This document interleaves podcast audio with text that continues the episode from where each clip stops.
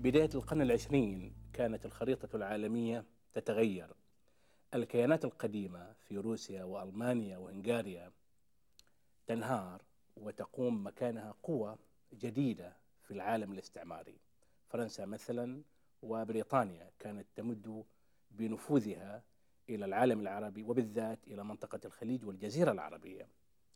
في ذلك الوقت وقد كانت نجد والجزيرة العربية تعيد إنتاج صراعاتها العشائرية انطلق الملك عبد العزيز ظاهرة سياسية وطنية فريدة يقف أمامها الباحث التاريخي اليوم في كل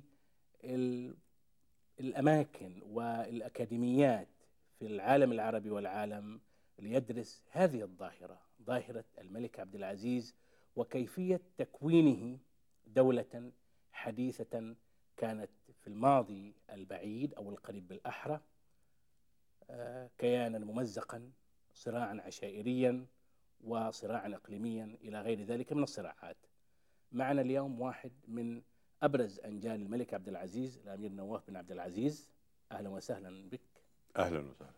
آه، نريد يا آه، سمو الأمير أن تستدعي لنا شخصية الملك عبد العزيز، هذه الشخصية التي يفخر بها السعوديون كبطل قومي وحد أجزاء جزيرتهم العربية. أنت كواحد من آه، الإنجال الذين اقتربوا من الملك عبد العزيز هل بالإمكان أن ترسم لنا صورة نمطية عن هذه الشخصية؟ هو طبعا تعرف أنه شخصية مثل شخصية الملك عبد العزيز من أصعب الأمور أن يتحدث عنها الإنسان لأنه آه، فيه آه، عدة جوانب. و يعني كشخصية قوية كشخصية الحاكم كشخصية آه، المحارب المقاتل في سبيل عقيدة في سبيل آه، تكوين آه، دولة لم تكن موجودة في ذلك الوقت. شخصية الأب من ناحية الأبوة التي كيف يجب أن يكون الأب. وهذا الأب مش ليس أب أبا عادي بل حاكم وأب له في يده سلطة قوية وأب خاض معارك عديدة. فكيف إذا هذا الأب ينظر إلى أولاده؟ أو إلى أولاده وبناته. وكيف يريد أن تكون نشأة هؤلاء. ف طبعا أنا من ناحيتي أعتقد إنه الطريقة اللي أنشأنا بها آه، كانت الطريقة طريقة أنه يجب أن تكونوا بالإيحاء بالتوجيه بالناحية الدينية التركيز على الناحية الدينية التركيز على التمسك بال بالعقيدة الإسلامية التمسك بالأخلاق الإسلامية التمسك بالأخلاق العربية التمسك بالترابط مع هذه البلاد. لأنه هو يعرف أنه بالترابط مع هذه البلاد استطاع أن يوحد هذه البلاد. إذا نحن إذا لم نتمكن من أن آه، أن نتراب أن نكون مربوطين بهذه البلد بهذا الشعب ما نشعر نحن انفصلنا عنه ولم بأي طريقة كانت هذه هي الطريقة الوحيدة التي يمكن أن نستطيع أن نخدم بها أولا أنفسنا وثانيا نخدم مواطنينا. هذه هي النشأة اللي نشأنا بها الملك عبد العزيز. فشخصية الحاكم الشخصية التي آه، الشخصية القوية طبعا لكن في نفس الوقت الشخصية المحببة. الرقيقة واللطيفة. الشخصية التي تقوم على العقيدة الشخصية التي تقوم على تركيز المبدأ الحق. لم يكن الملك عبد العزيز وكان من ميزاته لم يكن يعادي أي إنسان لسبب شخصي. ولم يكن له غرض في أي إنسان. لسبب شخصي إلا لما يسيء إلى العقيدة ولما يسيء إلى البلد ولما يسيء إلى المواطن. فلذلك كان أي إنسان يتقبل أي شيء يحدث له لأنه يدرك وأقاربه يدركون أن هذا كان بسبب ما ارتكبه هذا الشخص ضد ال ال ضد الإسلام أو ضد المواطنين الآخرين بهذه الطريقة استطاع أن يكون الشخصية الحاكمة القوية التي تقوم على الحق وتقوم على آه، آه، إثبات الحق و و و وإنهاء الفوارق التي كانت موجودة في المجتمع في ذلك الوقت وفي نفس الوقت المحبة له شخصيا لأنه كل الأشخاص التي تعامل معهم كانوا كلهم يمتدون إلى أقرب الناس إليه لماذا؟ لأنه ما كان يعامل هؤلاء الناس إلا بسبب ما تقوم به لمصلحة دينك ووطنك وأهل بلدك. آه، قلت في البداية أننا نريد من هذا الحديث أن يكون استدعاء لشخصية الملك عبد نعم. العزيز. آه، ارتبط الملك عبد العزيز بهذه البلاد موحدا. نعم. كانت هذه البلاد أجزاء متفارقة نعم. أقاليم متباعدة وعشائر متنازعة ومتقاتلة. آه، دعنا نبدأ منذ البداية آه، في مطلع القرن العشرين انطلق الملك عبد العزيز آه، من الكويت في أولى آه، غاراته آه، حتى وصل إلى الرياض. آه، هل بالإمكان هنا أن نتلمس المؤثرات السياسية والثقافية التي أثرت في هذا الرجل؟ لماذا اندفع ولماذا آه، حاول أن يصر على حلمه بإعادة توحيد آه، هذه البلاد لماذا يريد أن يسترجع حلم آبائه وأجداده في البقاء على هذه الدولة التي آه، تجاوز مداها في وقت من الأوقات خارج حدود الجزيرة العربية؟ أول شيء أنه ال- ال- المهم هو آه، لماذا قام بهذا العمل؟ هو قام بهذا العمل لأنه في ذلك الوقت اللي كان فيه الملك عبد العزيز وكان فيه آه، أغلب عائلته كانت خارج هذه البلاد. طبعا هو يعرف أنه السبب في هذا أنه حصل آه، آه، انتهاكات حصلت تصرفات لا تقوم على العدل لأنه ال- الحكم كان في يد آل سعود من قبل الملك عبد العزيز وكان يعلم أن هذا الحكم أخذ منهم بطريقة غير شرعية. فإذا كانت هذه الناحية متلبسة فيه من أول من هو طفل لكن الأمن في هذه البلاد لم يكن هناك حكما في هذه البلاد يمسك بمصير أو يحكم. كان الحكم في هذه البلاد قبل الملك عبد العزيز هو حكم الدائرة الموجود فيها هذا الحاكم. ولكنه خارج هذه الدائرة كان التصرف للجميع كما يشاءون. فكان الحاكم طبعا يغير كما يغير أي أي أي ر- رجل قبيلة آخر ويهجم على هذا ويأخذ هذا وكان يتصرف كأنه واحد منهم إلا أنه كان يفوقهم لأنه كان يفوقهم بالقوة وطبعا كان يستمد قوته من قوة خارجية. في ذلك الوقت كان الهدف أن يعود الوضع إلى ما كان عليه في السابق وأن هذه العائلة التي ترابط التي ربط اسم مصير هذه البلاد بها من أول ما نشأت هذه ال- ال- البلاد. نشأت وهذه العائلة معها. إذا معنى هذا أن ترا- الترابط يجب أن يأتي ويعيد كيان هذه العائلة. إذا قام بمغامرته واحتل وغام مغامرة آه، كان آه، الإقدام عليها في ذلك الوقت كان إقدام يعني الرجل الذي مضحي بحياته وأي نعم. إنسان. إذا فكر في حياته الشخصية فقط لا يحقق شيء. إنما الإنسان اللي يفكر في هدف فإذا معنى هذا أن يكون الهدف هو الأول. أي كانت لديه عقيدة قتالية. كان الهدف لتحقيق هذا الشيء. نعم. فإذا معناها لو راحت الحياة لو بقي في حياته في ذلك الوقت بقي في ما هي قيمة حياته؟ إذا تكون الحياة أن أحقق هذا الشيء وأعيد الأمور إلى نصابها التي كانت عليه وفي نفس الوقت نسير في تكوين آه، الدولة التي تكون دولة حقيقية تقوم على العقيدة الإسلامية. وكان يدرك أن هذه هذه الفوارق اللي كانت مع هؤلاء القبائل الذي كانوا يتقاتلون يتقاتلون ويفاخرون بالقتال. ولم يكن تربطهم عقيدة إسلامية أبدا كان عندهم أخلاق كانوا عرب. كانوا ذو شيمة ذو كرامة لكن لم يكن هناك رابط عقيدة إسلامية تربطهم.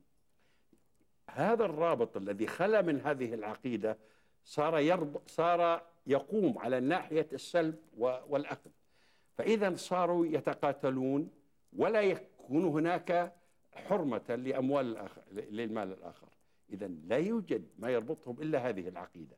مع أخلاقهم ومع مثلهم ومع المثاليات التي التي كانت فيهم في ذلك الوقت ولا تزال فيهم إلى الآن. إذا فعندما بدأ الحكم وغامر وتحقق وانتصر وبدأ ينتصر بدأ إذا يكون هذه العقيدة. إلى أن استطاع من هنا أن يكون الكيان اللي موجود فيه وينتقل منه ولكنه لم يغب عن خاطره. لم يغب عنه أنه هو ليس ليس عايش في وحده. هو عايش في مكان في في في بقعة تحيط بها من جميع النواحي است... آه، آه، آه، سلطة استعمارية تحيط بهذه البلاد من جميع النواحي. وتؤيد أوضاع موجودة تؤدي إلى التفرقة في هذه البلاد. كان الأتراك الأمير مثلا. كانوا الأتراك تفضل. يؤيدون قوة ابن هنا نعم. يؤيدون ابن رشيد. نعم. والأتراك ربط في ذلك العهد العهد العثماني ربط بعداء آه، لم تعمل آل سعود له لكنه ربط بعداء ل- ل- لعائلة آل سعود. طبعا أنت تعرف أنه في الماضي ب- جاءوا و- وأنهوا الحكم السعودي السابق. نعم.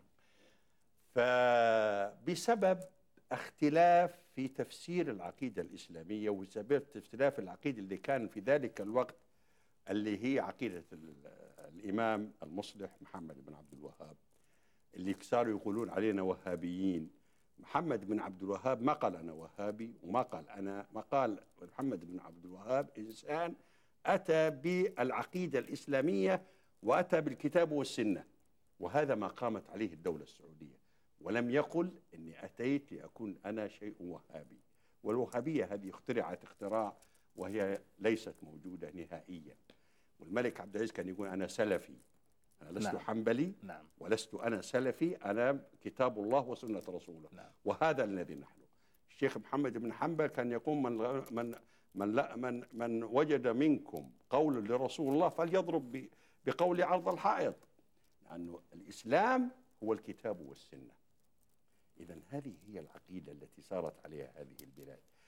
بعد هذا بدأ الملك عبد العزيز عندما بدأ يتطور وبدأ يتسع الحكم وبدأ يتسع السلطان بدأ اذا يتسع بكيان الدولة.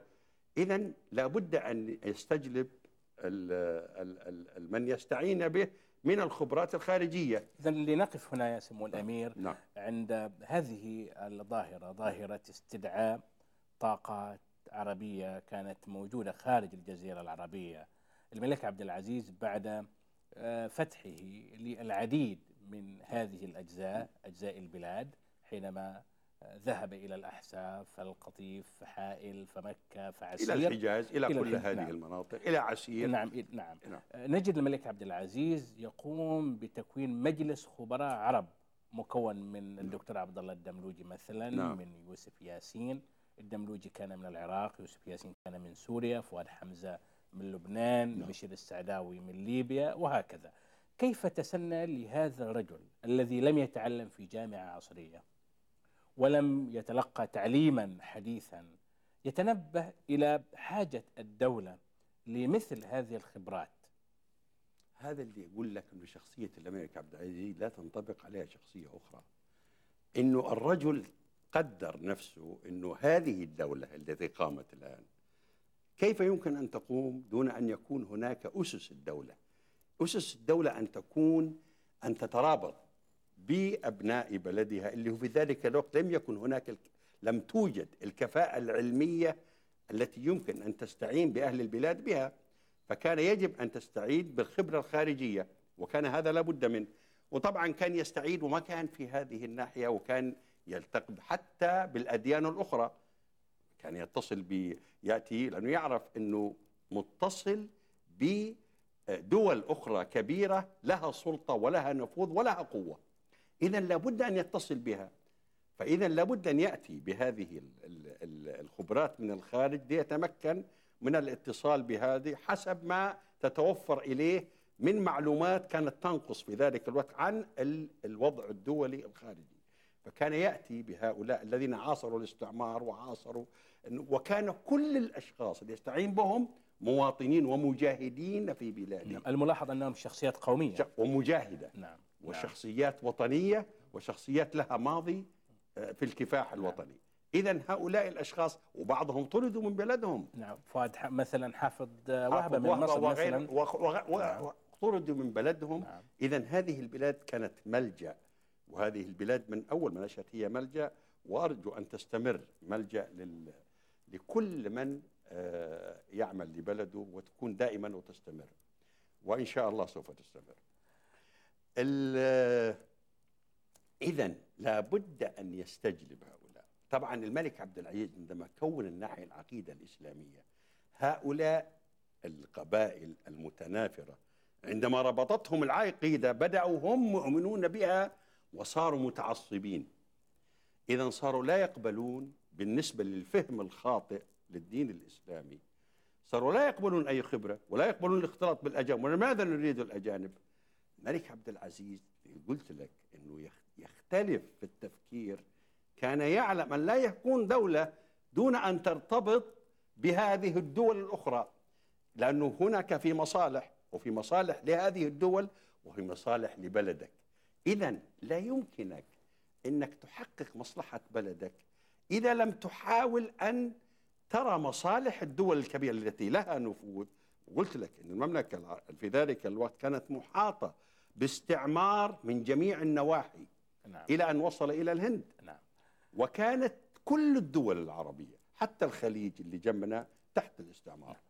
البلد الوحيد الذي لم يكن تحت اسمه هو هي هذه البلد وقلت لك إنه كان العثمانيين يؤيدون آه ابن رشيد وكانوا الإنجليز مرتبطين بوعد وتعهد إلى الشريف في مكة.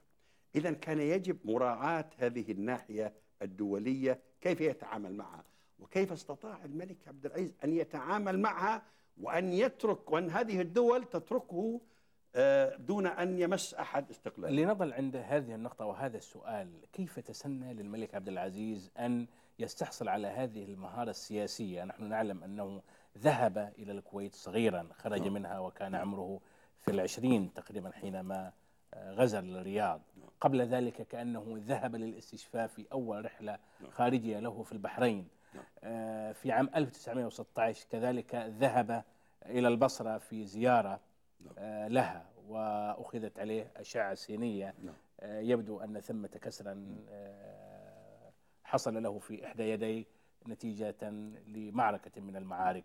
نريد هنا أن نستجمع هذه الصور التي ذكرناها حتى نشخص هذا المستوى السياسي الذي أو هذا الحس السياسي الذي تشكل عند هذا الرجل الذي جاء من أعماق الجزيرة العربية من نجد من بداوة الصحراء. أولا أولا هذه طبعا إرادة الله.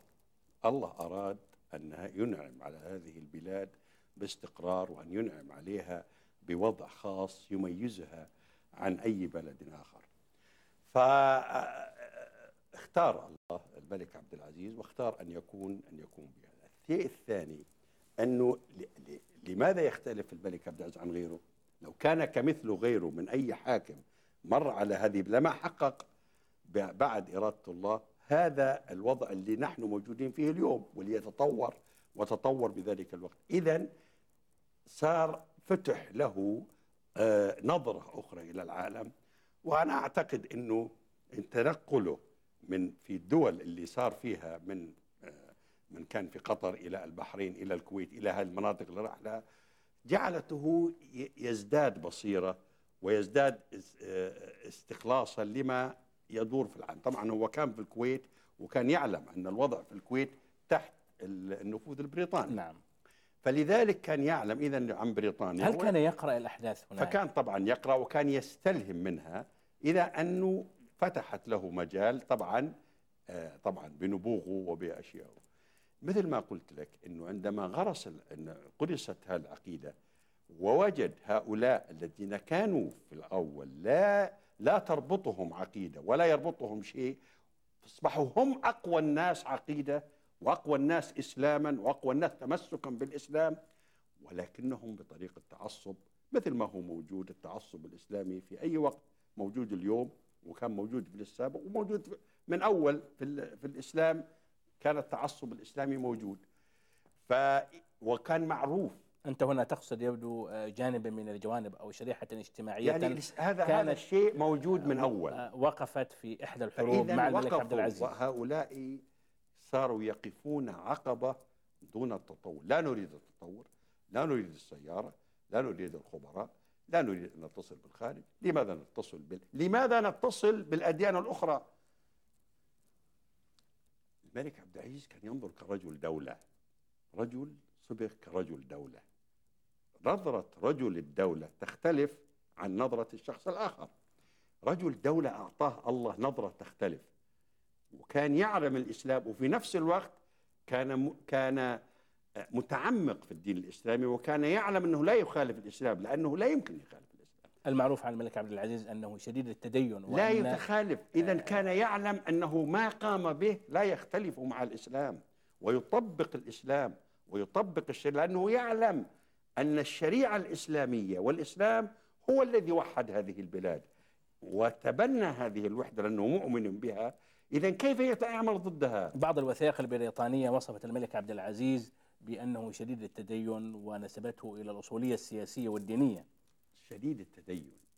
شديد التدين لا يعني أن تكون لا تكون شديد التطور. شديد التدين تكون شديد التطور. لكن لا تتطور بما يخالف العقيدة. طبعا ولم يكن الملك عبد العزيز ممكن أن يخالف العقيدة. ولذلك قاومهم. لذلك قاومهم لأنه يقاومهم لأنهم هم خالفوا العقيدة.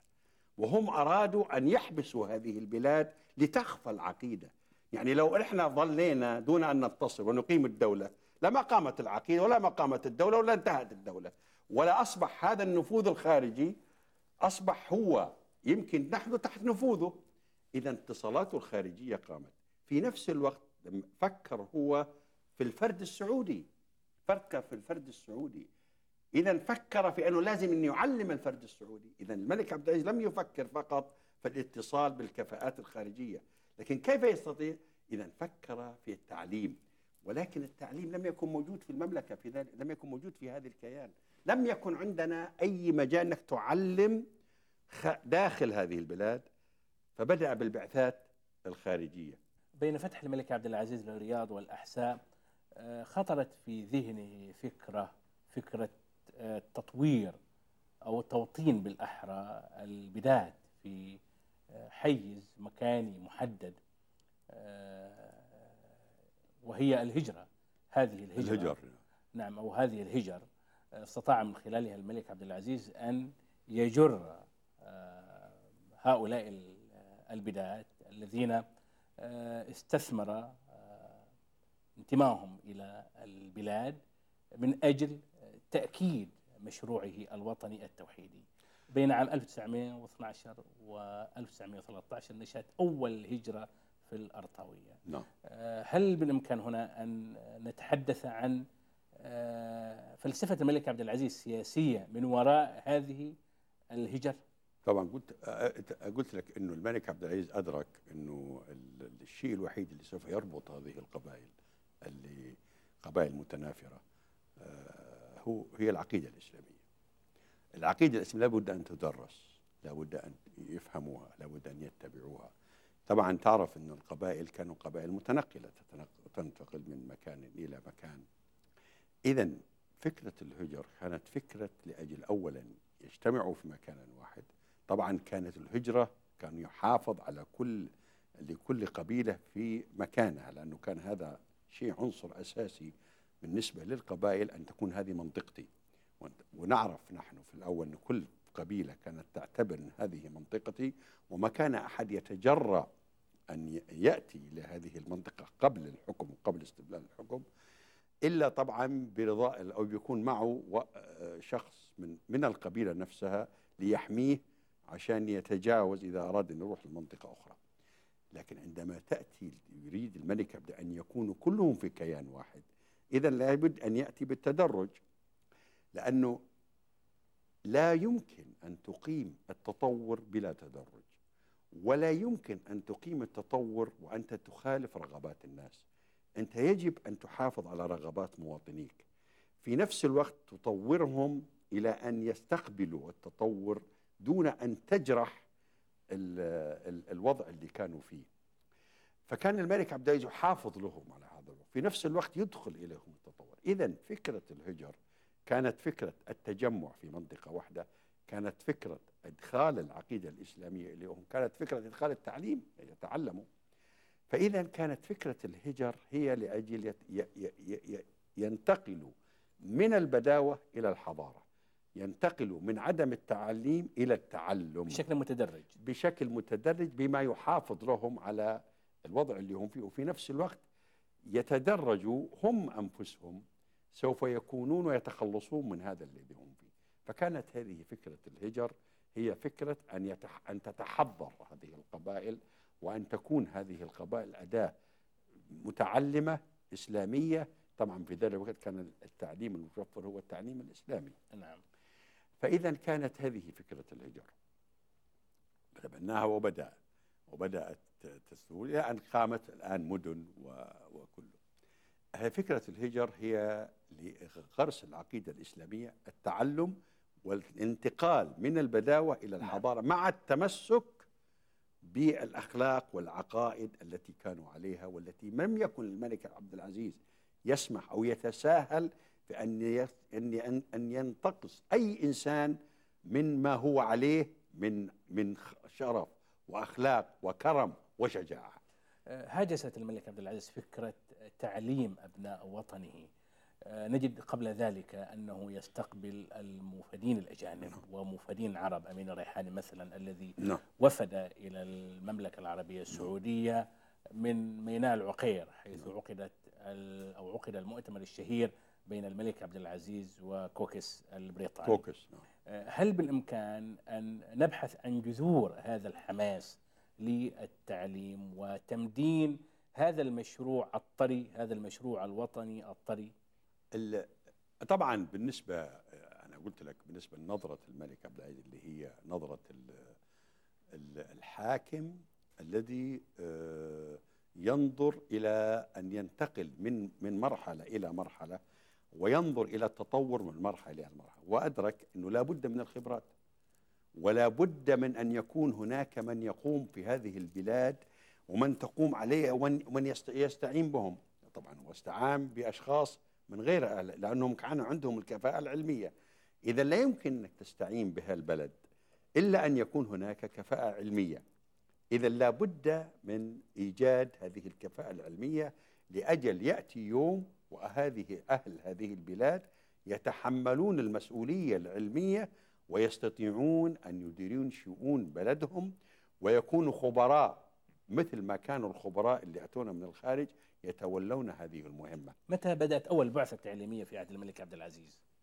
والله أنا ما أستطيع أني أعطيك التاريخ لكن أعتقد أنها بدأت في قلب قبل الحرب قبل توحيد المملكة حتى توحيد المملكة صار في عام 1932 نعم. فمن ذلك بدأت تفكر لأنه مثل ما نعرف أنه في الحجاز عندما توحدت الحجاز كان فيه تطور نعم. كان فيه نوع من التطور ولكن لم يكن هناك تطورا علميا بالمعنى إنه في كفاءات علمية قوية، كان في فهم كان في صحف، كان في فهم، كان في ناس امتزجوا، كانوا أهل الحجاز ممتزجين، كان بالنسبة للحج بالنسبة لامتزاجهم كان في امتزاج نعم. بالتطور الخارجي أكثر. نعم.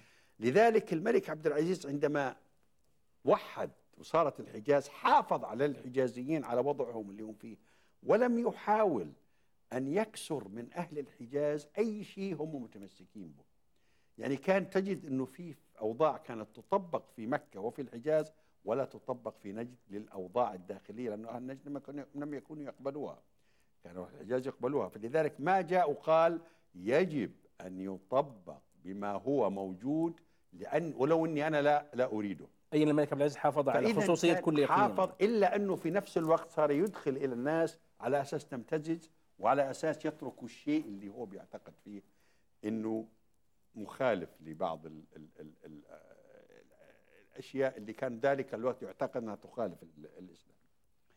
إذا كان مثل ما مش قلت لك التطور دون أن تضرب مشاعر الناس. كان يحافظ عليها. في نفس الوقت كان يطبق الحكم وكان الأمن يطبق. بذلك الأمن في حتى في الحجاز كان يختلف قبل الملك عبد العزيز وكان بعد الملك عبد بالنسبة للحجاج بالنسبة للمواطنين اختلف أي كانت الخوه موجودة لماذا؟ هي الانتقال من كان مكان إلى مكان مش بالقوة. الخوة ما كان في أمن. نعم. لا لحجاج. ولا لمواطنين ولا لشيء. كيف استطاع هذا الرجل أن يأتي وأن يطبق؟ وهي هنا جبال لو واحد طلع إلى جبل كيف كيف تجي كيف تستطيع أن تحصل عليه؟ بتطبيق العقيدة وتطبيق الصرامة وتطبيق إنه ليس له غرض شخصي في أي أحد. أنا أتيت هنا لأطبق هذه العقيدة ولأطبق الحكم. وحتى لو أحدا من عائلتي ومني أنا أراد أن يعتدي على هذا سوف أطبق عليه ما يطبق على أي أحد وكان يعملها. ولذلك كان فلذلك كان يقبل. قلت مثل ما قام في نجد. وطبق هناك بالإسلام آه، الترابط بينهم وحكم الشريعة وصار يمنع هذا هذا هذا ال- ال- اللي كانوا يفكرون به من السلب والنهب. إلى أن صاروا إخوة وصاروا مؤمنين جاء في الحجاز وطبق هذه من ناحية تطبيق الأمن. اللي- في المناطق كلها في المناطق في عسير وكلها. إذا معنى بعد هذا بدأ يفكر في التعليم. إذا التعليم ما نقدر حنا نجي ونبدأ وننشئ مدارس في ذلك الوقت يبدا يجيب. كا- قال يجب أن نبادر يجب أن نرسل ابنائنا ليتعلموا. يجب أن نرسل ابنائنا لأجل ياخذوا العلم من الخارج الموجود فيه في نفس الوقت نفكر في إنشاء القاعدة العلمية هنا ولكن في نفس الوقت لازم أن نأتي بالأبناء اللي ممكن أن ينشئوا لنا هذه القاعدة. اذا بدأ بإرسال البعثات الخارجية البعثات التعليم وكل وأغلب من قاموا في هذه البلاد من أبناء هذه البلاد اللي قاموا وصاروا اليوم يقوموا بأداء خدماتهم لهذه البلاد. كمواطنين هم من ما كانوا في البعثات في ذلك الوقت. إلى أن بدأ التطور العلمي يكون في داخل البلاد. لكن الحقيقة الذي بدأ التطور العلمي هو الملك عبد العزيز. والملك عبد العزيز بقى يدرك إدراك أن الفرد أن قيام الفرد أهم من أنك تقيم مبنى أو تقيم شارع. يقال حتى قبل أن يقيم الطرق كان يقيم الفرد. قبل التطور حتى قبل أن يأتي البترول كان الفرد يرسل إلى أن جاء البترول وصار عاد التطور نعم. صار ولكن إرسال الفرد إلى الخارج قبل أن يكتشف البترول نعم. وقبل أن يوجد البترول نعم. اذا نعم. تطوير الفرد بدأ فيه الملك عبد العزيز ومثل ما قلت لك بدأ في تطوير الدولة وفي تكوين الدولة وفي كيان الدولة قامت هذه الدولة على الإسلام قامت هذه الدولة على الترابط قامت على المحبة قامت على العدل وعلى إنص- الإنصاف وعلى عدم آه، آه، مراعاة أي شخص في سبيل ضد مصلحة العقيدة وضد مصلحة البلد.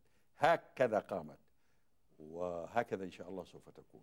يقال بأن الملك عبد العزيز اختمرت في رأس فكرة آه، التعليم وتحديث البلاد منذ أن احتك ببعض المجتمعات خارج الجزيرة العربية حينما ذهب إلى البحرين فالكويت فالبصرة آه، وأنه كان شديد الاحترام للأطباء خاصة. ولذلك فإنه آه، استدعى بعض الأطباء آه، العرب ليكونوا من حوله. وأيضا أنشأ مدرسة الأنجال أو مدرسة الأمراء في قصره في الرياض. هنا هل بالإمكان أن يعطينا الأمين نواف صور يعني هذا قلت شخصية؟ لك أنا إنه اهتمام الملك عبد العزيز بتربيتنا التربية والتربيه العلمية. عندما أنشأ مدرسة الإنجال آه، كان القصد منها أن يكون العلم وكان أو, أو أنشأها فعلا. كانت تتنقل معه. يعني حتى إذا خرج إلى البادية كانت المدرسة تنتقل معه وكانت الدروس تنتقل معه. وطبعا أولاها إلى الشيخ آه، عبد الله خياط وكان من أروع الناس ومن أفضل الناس وشخصية قوية وحاسمة وكان يعاملنا ونحن كنا من طلبته كان يعاملنا بحسم بقوة وبحزم. وما كان يجامل حتى أنه كان يضرب التلميذ أي واحد فينا.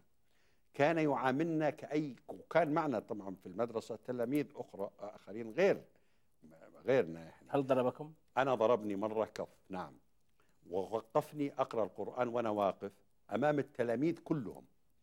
وكان آه، يعامل بحزم وقوة. وكان رجل فاضل ولكن وكان التعليم في ذلك فيها كان التعليم الديني وكان ذلك تعليم اللغات وكان تعليم الإملاء وكان تعليم النحو وجميع الحساب و- والرياضيات كان تشمل طبعا في ذلك الوقت البدائي. لكن اهتمام الملك عبد العزيز كان ينقل هذه المدرسة إلى البادية وكانت تتنقل معه وكان يغرس فينا حب العلم وحب التطور وحب أن ولذلك قلت أنه كان تربيته لنا تربية أولا علمية دينية وتربية أن تكون لا فارق بينك وبين أي مواطن إلا أنك أنت بتعمل أنت ابن عبد العزيز لكن أنت لازم تكون في المستوى التي تحترم فيه على أساس أنك ابن عبد العزيز. لكن إذا ما كنت في هذا المستوى فأنت يعني مستواك اللي يرفعك. فلذلك آه، لأنه هو يعلم أنه هو نظر وأنه هو ارتفع لأنه مستواه كان يؤديه إلى أن يكون أميز من غيره. فلذلك يجب أن تكون بهذه الصفة. كان يعامل ولذلك تربيتنا نحن ونرجو أن نكون الجيل تربية أن تكون صالحا لوطنك وأن تكون خادما لوطنك ودينك وعقيدتك.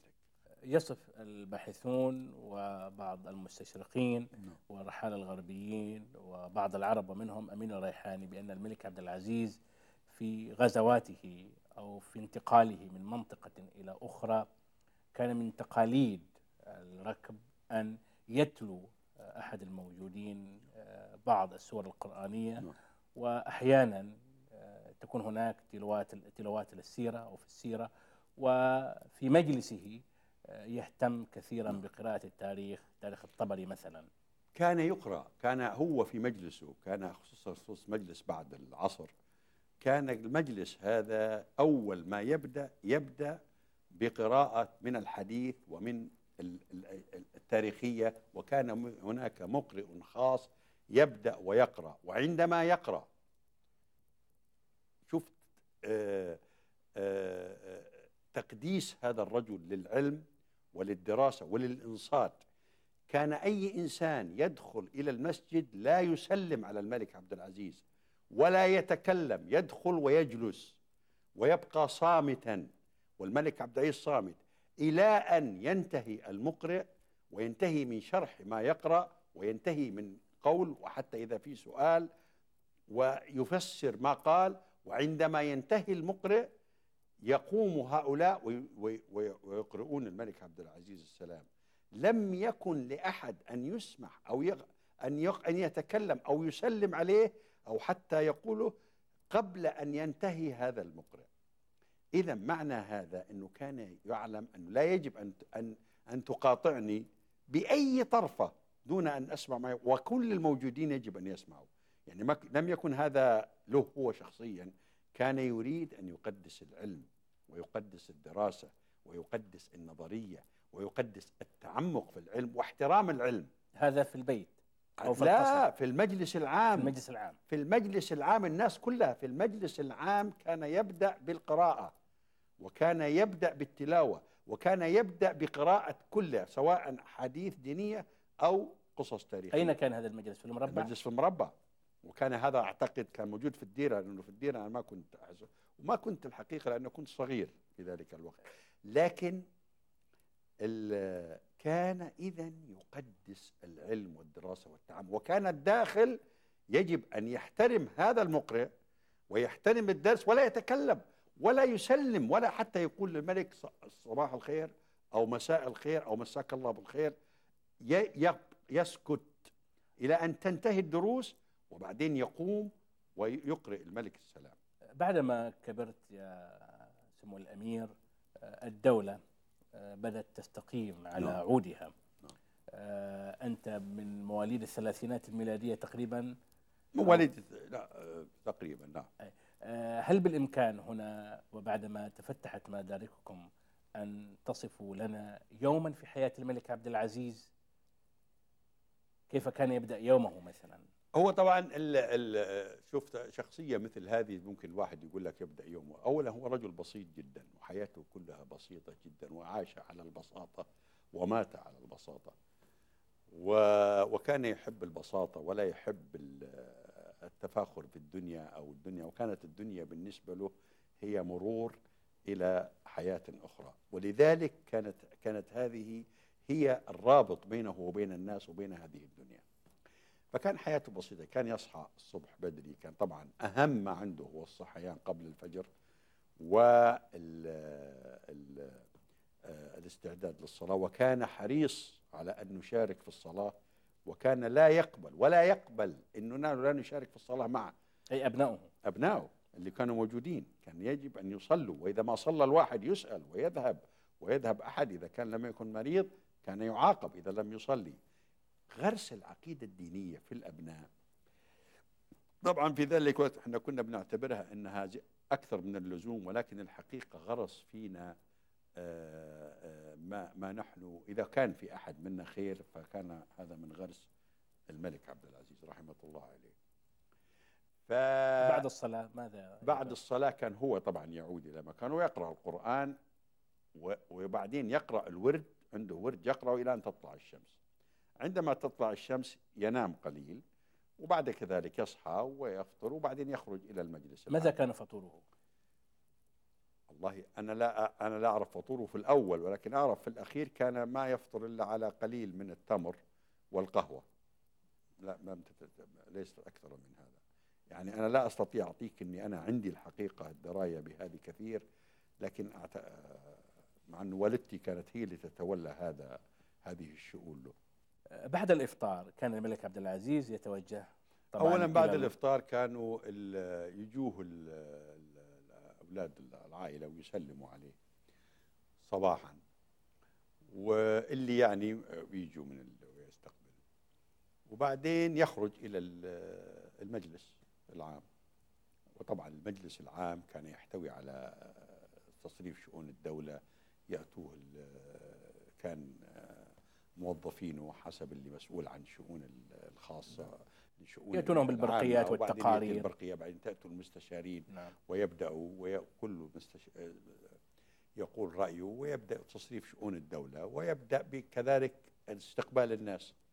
ويستقبل الناس مرتين ويست... ويجلس بعد العشاء بعد صلاة العشاء في الليل يستقبل أيضا ويجوه ويبدأ وبعدين كان أهم ما يهتم قراءة الأخبار وكان عندهم موظفين مختصين لقراءة الأخبار يكتبون الأخبار من جميع المحطات ويبدأ بقراءة الأخبار ويتبدأ التعليق ويبدأ السؤال عن كل خبر.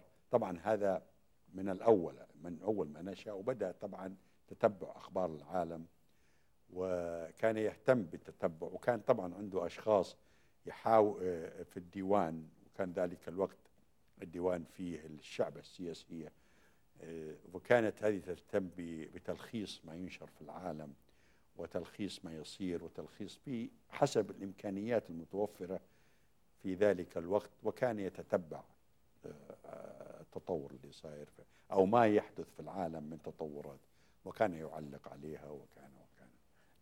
فكان يبدأ آه، مجلسه باتصالاته كان يخرج إلى الديرة أحيانا ويخرج إلى المجلس العام من المربع ويجلس للناس في الديرة ويستقبل الناس كما كان ويأتي. كان يحب ال- الخروج إلى الخارج. كان أحيانا يقول خرجوا لنا يفرش له. كان وقتها طبعا بن مخروق تعرف نعم، هذا في وسط نعم. البلد. نعم. كان بن مخروق خارج مدينة الرياض. نعم. كان في المنطقة كان يفرش له بساط بسيط وظل بسيط ويأتي مع المجموعة اللي معه وكان آه، آه، يتناول غداءه هناك في مرأ في بساطة كان يحرص على أن يمر على أخته نورة لنقف هنا يا سمو الأمير. لنستجلي هذه العلاقة الخصوصية والحميمية بينه وبين أخته بي- وبين أخته نورة. أولا نورة كانت شخصية مميزة كانت شخصية قوية. هل كانت شقيقته أولا؟ هي كانت شقيقته. وكانت آه، آه، شخص هو كان عنده أخته نورة ومنيرة. كان هؤلاء هم الأشقاء يعني. لكن نورة كانت شخصية مميزة وكانت شخصية قوية وكانت شخصية فعالة وكانت لها رأي صائب. وطبعا كان زوجها سعود عمي سعود الكبير من أقوى الشخصيات نعم. ومن أفهمها ومن الشخصيات اللي كان لهم نبوغ في وضعه اللي هو كان فيه. وكان آه، شخصية آه، لا شك إنها من معروفة. الشخصيات البارزة في نعم. ذلك الوقت. وكان من أقرب الناس إلى الملك عبد العزيز. طبعا صار بينهم خصومة في نعم الأول. نعم معروف نعم. ولكن كان أقرب واحد إليه وكان هو زوج نورة. نعم. فلذلك كانت فيها شخصيتين شخصية نورة وشخصية سعود الكبير. نورة كانت شخصية كانت تمتاز عن شخصيات كل ال... هل عاصرتها؟ أنا شفتها وأنا صغير لكن شفتها كانت هي كبيرة. ما عاصرتها عندما كانت صغيرة لكني طبعا أذكرها أذكر شكلها الآن. لكن لا شك أنها كانت شخصية وهي كانت أكبر من الملك عبد العزيز سنا. فكان طبعا لها هذا الاحترام. وفي نفس الوقت كانت شخصية مميزة وكان يميزها لهذا. طبعا كان له أخوات آخرين لكن ما كان يمر عليهم كان يمر على نورة. هذا كان طبعا يقول أنا أخو نورة. نعم. وأخو نورة هذه عزوة لآل سعود من زمان وليست مختصرة على نعم، نعم. نورة بالذات. نعم. وكان كل سعود آل سعود بيقولوا أخو أخو نورة يعني. طبعا كان الملك عبد العزيز له يقول أخو نورة. كان لما يقول أخو نورة بيعزم. أبو تركي فكان كل كل نخوه مضع معين. وكان إذا سمعه أحد ينتخي بهذا الاسم كان علم ماذا يريد والشيء اللي يريد يعمله. إنه ها ال ال إنه يمكن يكون صارم أكثر أو غير صارم أكثر. طبعا كانت نورة أهم نخوة بينتخي بها الملك عبد العزيز وعده وغيره من آل سعود لا شك. اذا كان ير... هذا الط... وكان طبعا الترابط العائلي كان يهم الملك عبد العزيز كثيرا. إذا هنا هل بالإمكان أن نسألك عن تعامل الملك عبد العزيز مع المرأة؟ الكثير من الكتاب وبالذات الغربيين انبهروا بسحر شخصية الملك عبد العزيز مع صرامته ولكنه كان رقيقا إلى حد البكاء أحيانا. نعم. كان يعامل نساءه بمنتهى الرقة والعطف وكان يقعد معهم ويحكي عليهم قصصه وكان أجمل مجلس للملك براحته عندما يتكلم مع نسائه. وطبعا كان آه، عنده الله يرحمه نساء كان مثلا خالتي حصة صديري كانت من الشخصيات ال- القوية في ذلك الوقت وكانت طبعا من عائلة كريمة على أم الملك فهد أم الملك فهد. نعم. الله يطول عمره. فكانت شخصية حقيقة وكانت آه، وكان شخصية كان يعني طبعا مع والدتي الله يرحمها الله يطول عمر الباقي ويرحم ال- الذي مات. كان أهم ما ي- يميز الملك عبد العزيز أن يبقى مع نسائه ويتكلم معهم بمرح ويحكي لهم قصصه ويحكي لهم ما حدث. وكنا إحنا بنقول لهم يا ليت يا ريت إنكم أحد منكم يسجل ما يقوله لأنه كان بي- بيحكي أشياء تاريخية. يعني كان يتبصر وكان يريد ويعاملهم معاملة آه، كما قال الرسول اللهم صل عليه وسلم خيركم خيركم في أهلي وأنا خيركم في أهلي نعم. فالإنسان الذي ليس له خير في أهله ليس له خير في أي أحد فكان اذا يطبق هذه النظرية وكان يحترم هذه النظرية وكان يريد أن تكون المرأة في متدينة ومثقفة وكيف كان تعامله معكم أنتم أبنائه؟ قلت لك بهذه الطريقة بالمحبة وبالصرامة وبأن نكون قائمين على أنفسنا وأن لا نستهتر بعقيدتنا الإسلامية وأن وكان الملك عبد العزيز إذا مسك عليك يعني كنت لما الإنسان يغلط أحيانا كان أهم ما عند الواحد أنه الملك لا يعلم أنه غلط لأنه الملك لو عرف غلط حتى ناحية تمس أحد أو تمس الأخلاق تأكد أنك نزلت من حياته طول عمرك ونسخك من حياته وأصبحت إنسان منبوذ سواء أنت ابنه أو غير ابنه. ويمكن فكان الأخلاق ومعاملة الناس والتمسك بالعقيدة هي المثل التي تميزك أنت عن أي شخص آخر. فكان يتعامل مع هذه مع أبنائه ومع غير أبنائه. فكان التعامل مع كل الناس. ولذلك قلت لك أنه أغلب الناس التي كانوا يث... كان يعاقبوا لأنهم خالفوا كانوا يدعون الملك عبد العزيز أهل أهلهم. لأنهم كانوا يعلمون أن الملك عبد العزيز يطبق الشريعة ويطبق العدالة ويطبق الأخلاق ارتاح الملك عبد العزيز لشخصية الرحالة والأديب والشاعر اللبناني الشهير أمين الريحاني نعم آه، والذي كتب عن الملك عبد العزيز آه، أجمل ما كتب في نعم. كتابه ملوك العرب نعم. وتاريخ نجد الحديث آه، الملاحظ بأن الملك عبد العزيز قد خص أمين الريحاني بجلسات مسائية كان يحضر إليه يزوره هو شخصيا بعد صلاة العشاء ويتبسط معه ويسرد عليه كثيرا من الإجابات التي يسألها أمين الريحاني. نريد هنا أن أسأل هل كان الملك عبد العزيز يعرف هذه الرموز الثقافية والأدبية في العالم العربي الملاحظ بأن أول رسالة أتته من الريحاني استجاب له وكتب في جوابه على الرسالة بأنه يرحب به فهو يعرفه آه، أديبا وشاعرا جهيرا ومرموقا. أولا أنا ما أستطيع حقيقة أشرح أني الوقت أنا ما كنت موجود. لما كان أمين الريحاني وعرف الملك عبد العزيز كان يهمه أن يعطي أو مع كل أحد يريد أن آه، يستفهم منه معلومات أو شيء. فطبعا كان تعامله مع امين الريحاني لمقدرته الأدبية ولعلمه واللي بعرف مقدرة الأمين الريحاني ولي ولأسلوب الأمين الريحاني المميز الأدبي اللي كان يفوق به عن كثير من معاصرينه. فلذلك كان الملك عبد يخصه لأنه كان يعلم أنه سوف يكتب بأمانة وإخلاص. فلذلك أعتقد هذا هو السبب. سوف أحكي لك قصة في نائب لبناني اسمه موريس جميل. موريس جميل هو أخو أمين جميل وكان عضو في مجلس النواب اللبناني أخو بيار جميل أخو بيار جميل أخو بيار جميل نعم, نعم. كان عم أمين جميل نعم. اللي هو صار صار رئيس جمهورية لبنان نعم. المهم مش هذا المهم, المهم أنه موريس جميل كان عالم وكان عالما في طبقات الأرض وكان له دراسات عن طبقات الأرض وعن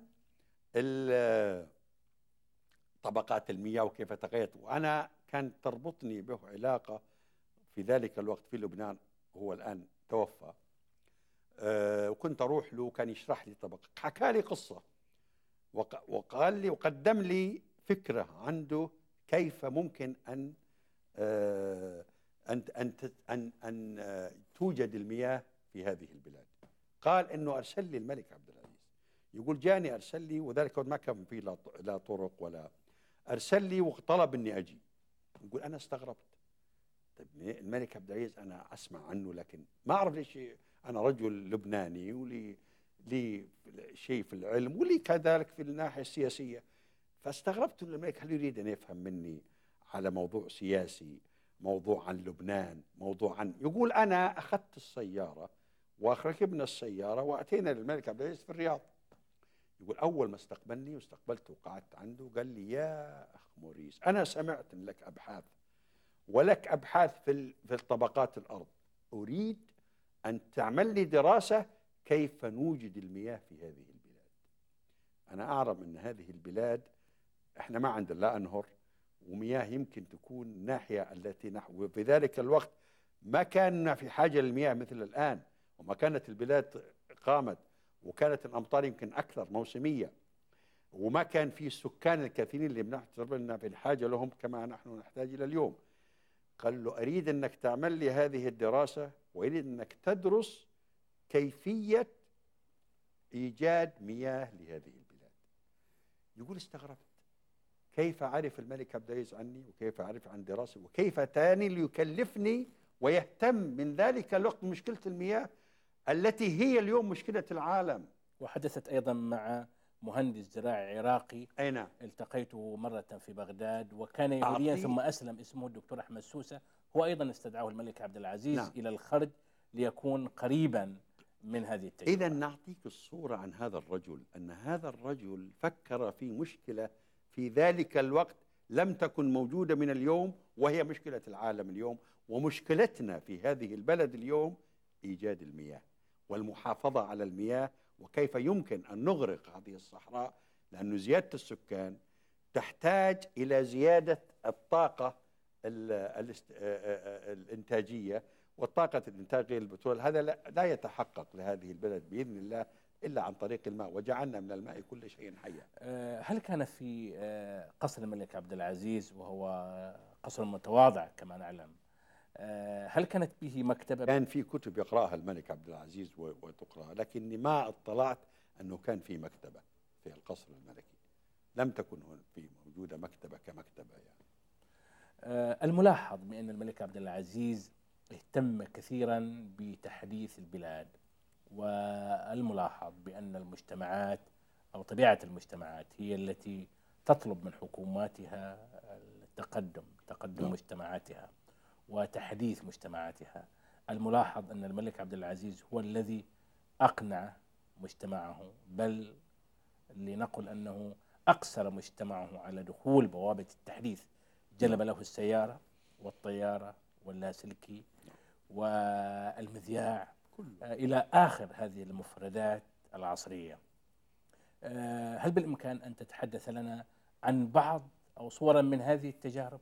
تجربة الملك عبد أنا العزيز أعتقد مع- أنه إحنا في السابق تحدثنا في هذا الموضوع عن التطور اللي أدخله واللي شعر به واللي آه، أود أني أقول لك أنه صار تطور. المملكة طبعا الحمد لله هي تنتقل من تطور إلى تطور لكن الذي بدأ هذا التطور هو الملك عبد العزيز والذي بدأ بغرس التطور هو الملك عبد العزيز والذي بدأ أن يخلق الناحية أنه, نخ... أنه نكون كيان مستقل فريد. إذا كانت المملكة العربية السعودية اليوم فريدة في نوعها عن جميع المناطق أنا ولا أقولها أنا أنا فخور أني من هذه البلاد وأنا أقول نحن مميزين عن مميزين ليس لأننا أفضل لكن فعلا فينا أشياء آه، في فينا أشياء آه، مميزة.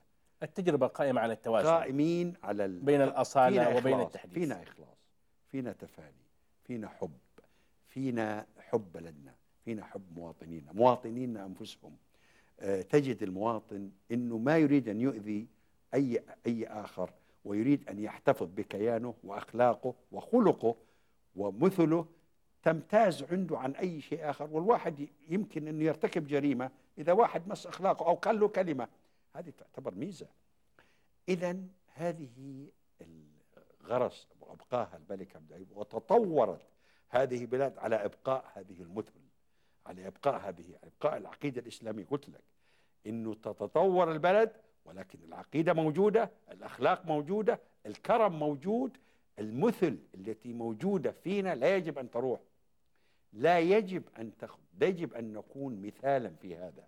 وإذا تخلينا عن هذا فنحن تخلينا عن ما ما ما, ما نحن ممتازين. به. موقف الملك عبد العزيز مع القضايا القومية في عام 1936 انطلقت شرارة الثورة الفلسطينية نعم آه، الملاحظ بأن الملك عبد العزيز وقد كان محرجا حيث أن الوضع السياسي والدولي نعم. كأنه غير مناسب فالحرب العالمية الأولى قد انتهت والثانية في بدايتها والمنطقة تحوم حولها آه، المطامع ولكن الرجل بشهادة آه، الغربيين أنفسهم سجل موقفا شريفا فيما يتعلق بالقضية الفلسطينية فقد كان معها قلبا وقالبا. طبعا يعني أو, أو هو القضية الفلسطينية والقضايا العربية الأخرى. كان قلت لك أنه تفاعل معها وجميع اللي كانوا جابهم كانوا من الناس اللي لهم قضايا واللي لهم مواقف وطنية في بلادهم ومنهم حتى من الفلسطينيين من إخواننا الفلسطينيين. طبعا إيمانه بالعقيدة بعد ذلك عندما اجتمع مع روزفلت كان أغلب كلامه عندما تكلم معه عن القضية الفلسطينية وعن حق الشعب الفلسطيني في حق في حكم نعم. إنه يحكم نفسه وكان اغلب وكان أخ يدور وتكلم ربما عن قضايا المملكة وعن قضاء عن أمريكا وعلاقاته بامريكا أقل مما تكلم عن القضية الفلسطينية نعم.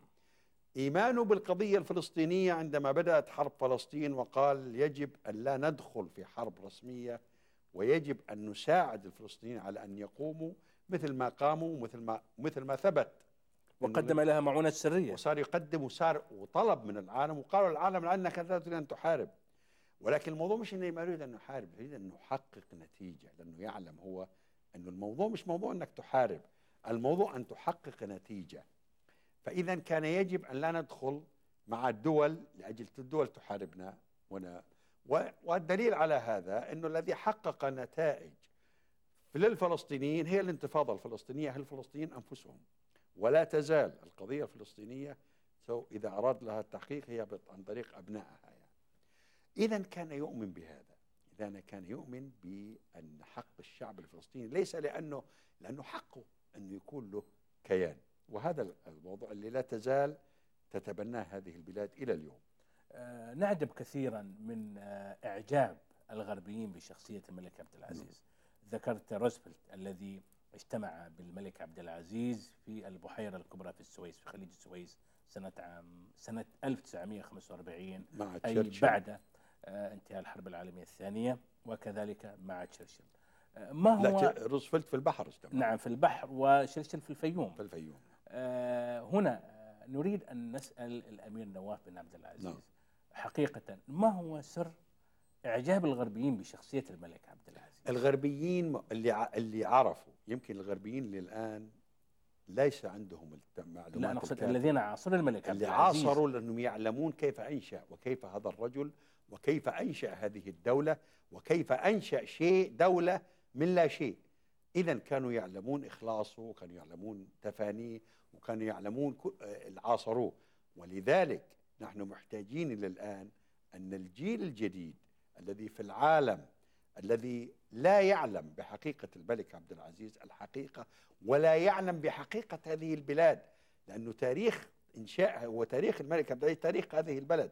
لذلك كيان هذه اللي قام على الملك عبد العزيز وأبناء هذه البلاد وهذه الأمة يجب أن يفهم بأسلوب الغربي. ولذلك أتمنى أن يقوم هذا لإفهام الحقيقة وشخصية عشان تكون شخصية الملك كأي شخصية أخرى كشخصية عالمية مثل تشرشل مثل واشنطن مثل آه، غاندي مثل تنظر إنه كتب عنهم كتب وحللت السؤال لماذا لا؟ لم لماذا؟ لأنه هذا تقصير وهذا التقصير يجب أن يعالج وأتمنى. لماذا لا تتحول شخصية الملك عبد العزيز إلى مشروع فيلم سينمائي اولا يجب أن يكتب عنه لتفهم من هي هذه الشخصية لتفهم العلاقة. أولا فهم الأمريكان قل لهم اللي أول واحد بنى علاقات معكم الملك عبد العزيز وليس لأجل أمريكا لأن أمريكا كانت بعيدة ويريد أن يكون هناك علاقة مع دولة أخرى.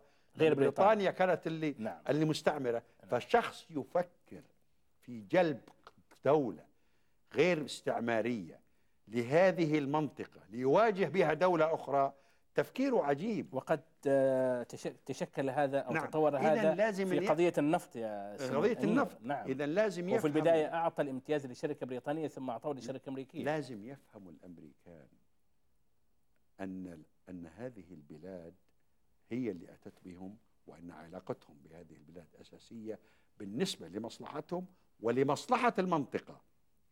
المملكة العربية السعودية قامت على مصلحة المنطقة.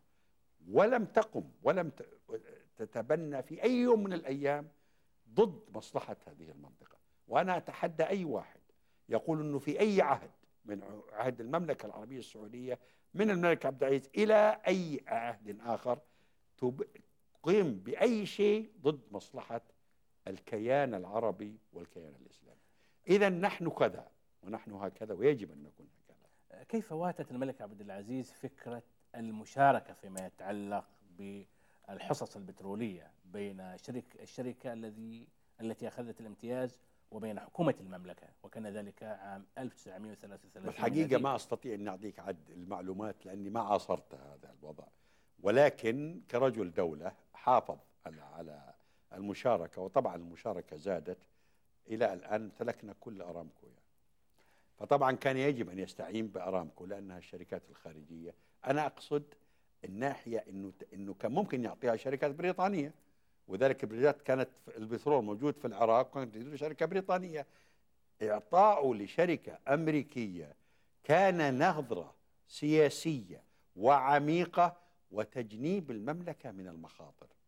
ولذلك مسكت المملكة وأمريكا روزفلت جاء من من من من يالطا إلى ليقابل الملك عبد العزيز بس وقابل الآخرين لأنه كان يعلم أنه يقابل شخصية تدرك مصلحة بلدها في الفترة الأخيرة من عمر الملك عبد العزيز لابد أنك قد عاصرت هذه نعم. الفترة.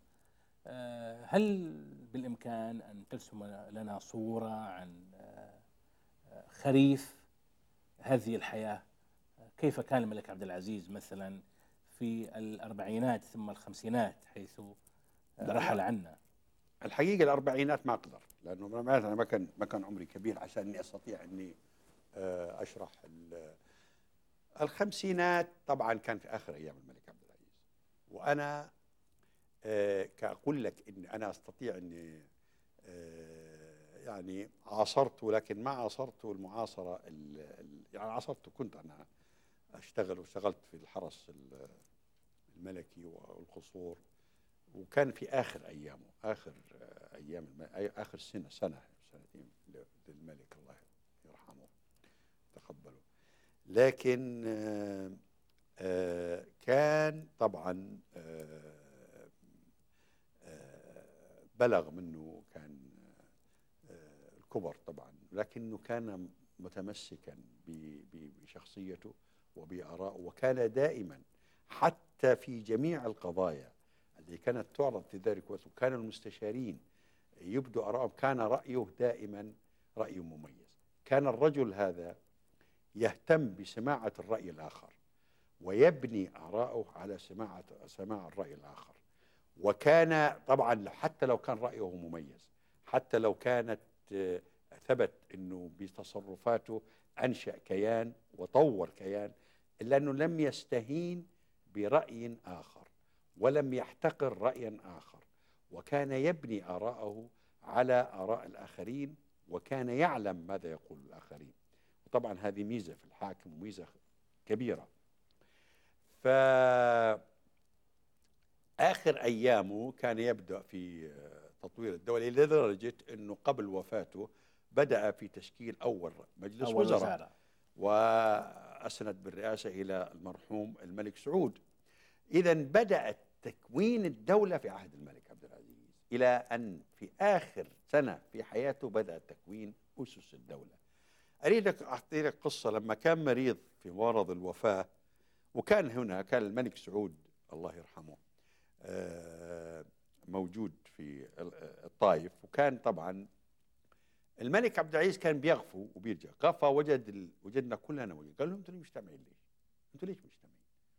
وين جاء سعود ورجع هالحين أمور الناس من من قايم بها؟ تجتمعون عنده تركون أمور الناس؟ رح رح حتى أمر انه يروح لجده روح لجده شوفوا أمور الناس لأنه اجتمعتوا عندي الناس شوف شوف فطنة هذا الرجل وبعد نظره في آخر أيامه في في أيام وفاته العدو سوف ينبسط والصديق يزعل لأنهم يقولون أني أنكم مجتمعين لأني أنا في شيء.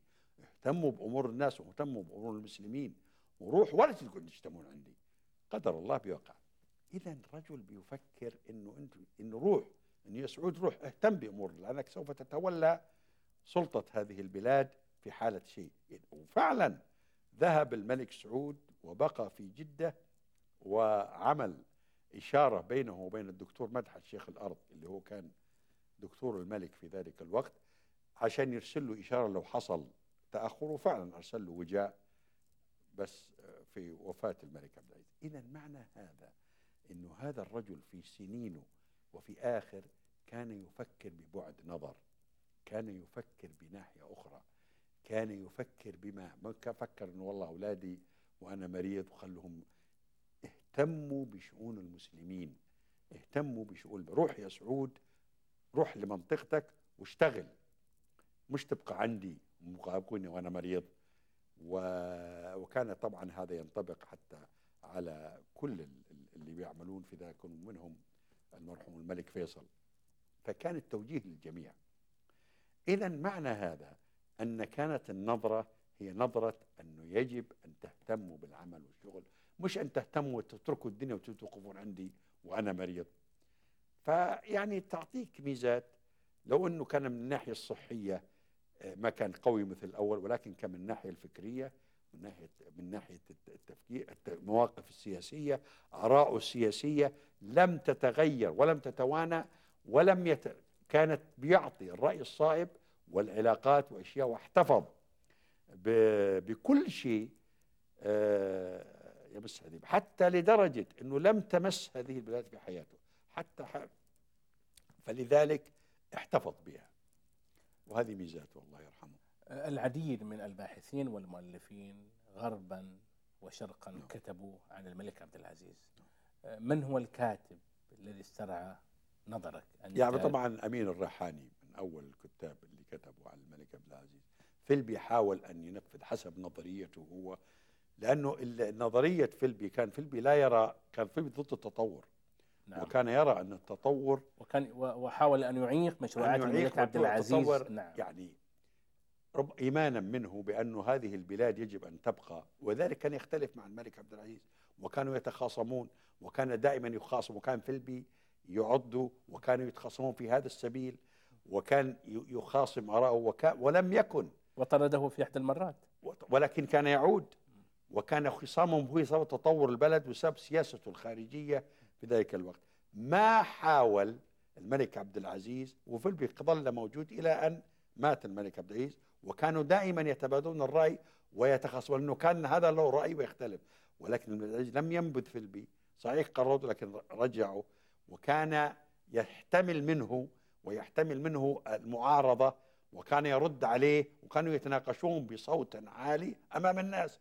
في المجلس العام لم يشعر أنه انتقص من حقه. عندك عندي نظرية بيقولها لي الشيخ حافظ. يقول الشيخ حافظ وهبة الله يرحمه يقول إنه كان مع الملك عبد العزيز في مكة. ويقول إنه كنت أنا آه، جينا في الحرم فالسيارة كانت واقفة. فكانت لما خرجنا من الحرم كان على يسار السيارة وفي يمين السيارة. ركب الملك عبد العزيز كان على اليسار. يقول وقفت أنا.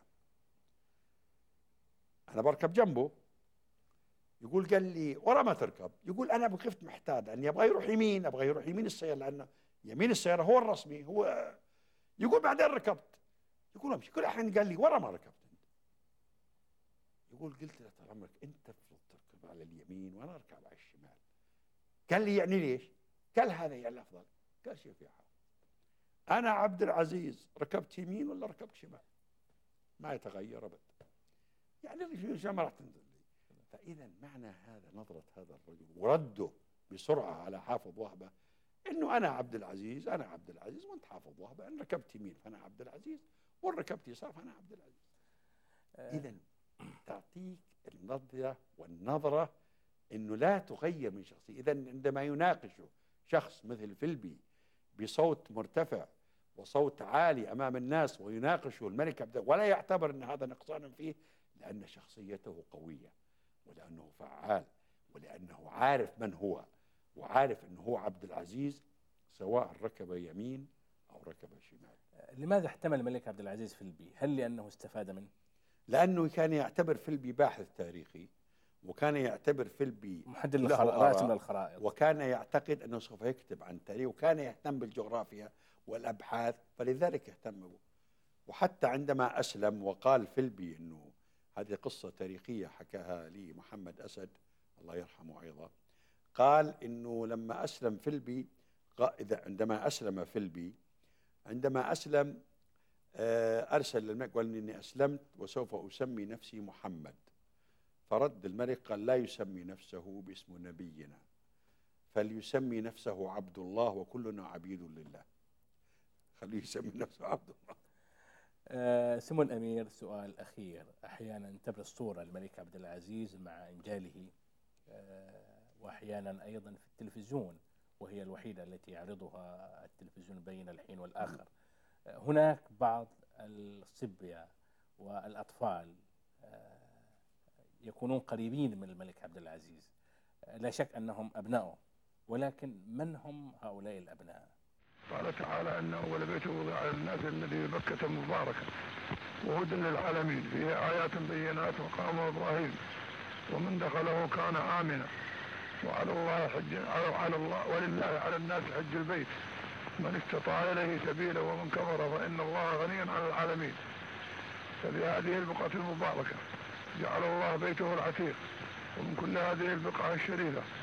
بعد الله صفة أنبيائه ورسله. نبينا محمد صلوات الله وسلامه عليه. لذلك كان الواجب علينا وعلى المسلمين عامة في هذا البلد الأمين خاصة وفي بلاد أخرى عامة التناصر في الدين وإظهار الدعوة إلى الله وإعلانها. وإني في موقفي هذا في بلاد الله الحرام. أدعو المسلمين عامة للتفهم حقيقة الدعوة المحمدية.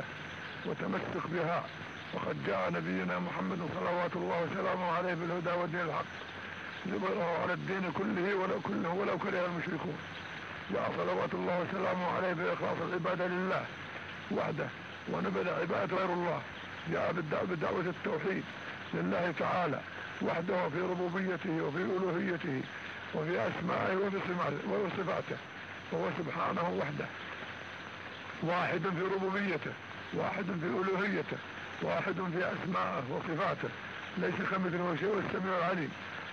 فالواجب على المسلمين أن يعرفوا توحيد ربهم وأن يخلصوا العبادة لله سبحانه وحده.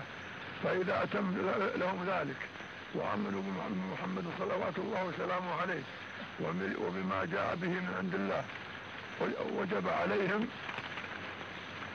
أن يعتصموا بحبل الله جميعا. وبكتابه وسنة رسوله رسوله صلى الله عليه وسلم فإن فيها الخير. وأن يجتنبوا ما نهت عن الشريعة عنه ما نهت الشريعة عنه. فإذا كنا نريد اجتماع كلمتنا وتوحيد شؤوننا وحفظ جامعتنا فليس لنا جامعة نجتمع عليها إلا جامعة الكتاب والسنة.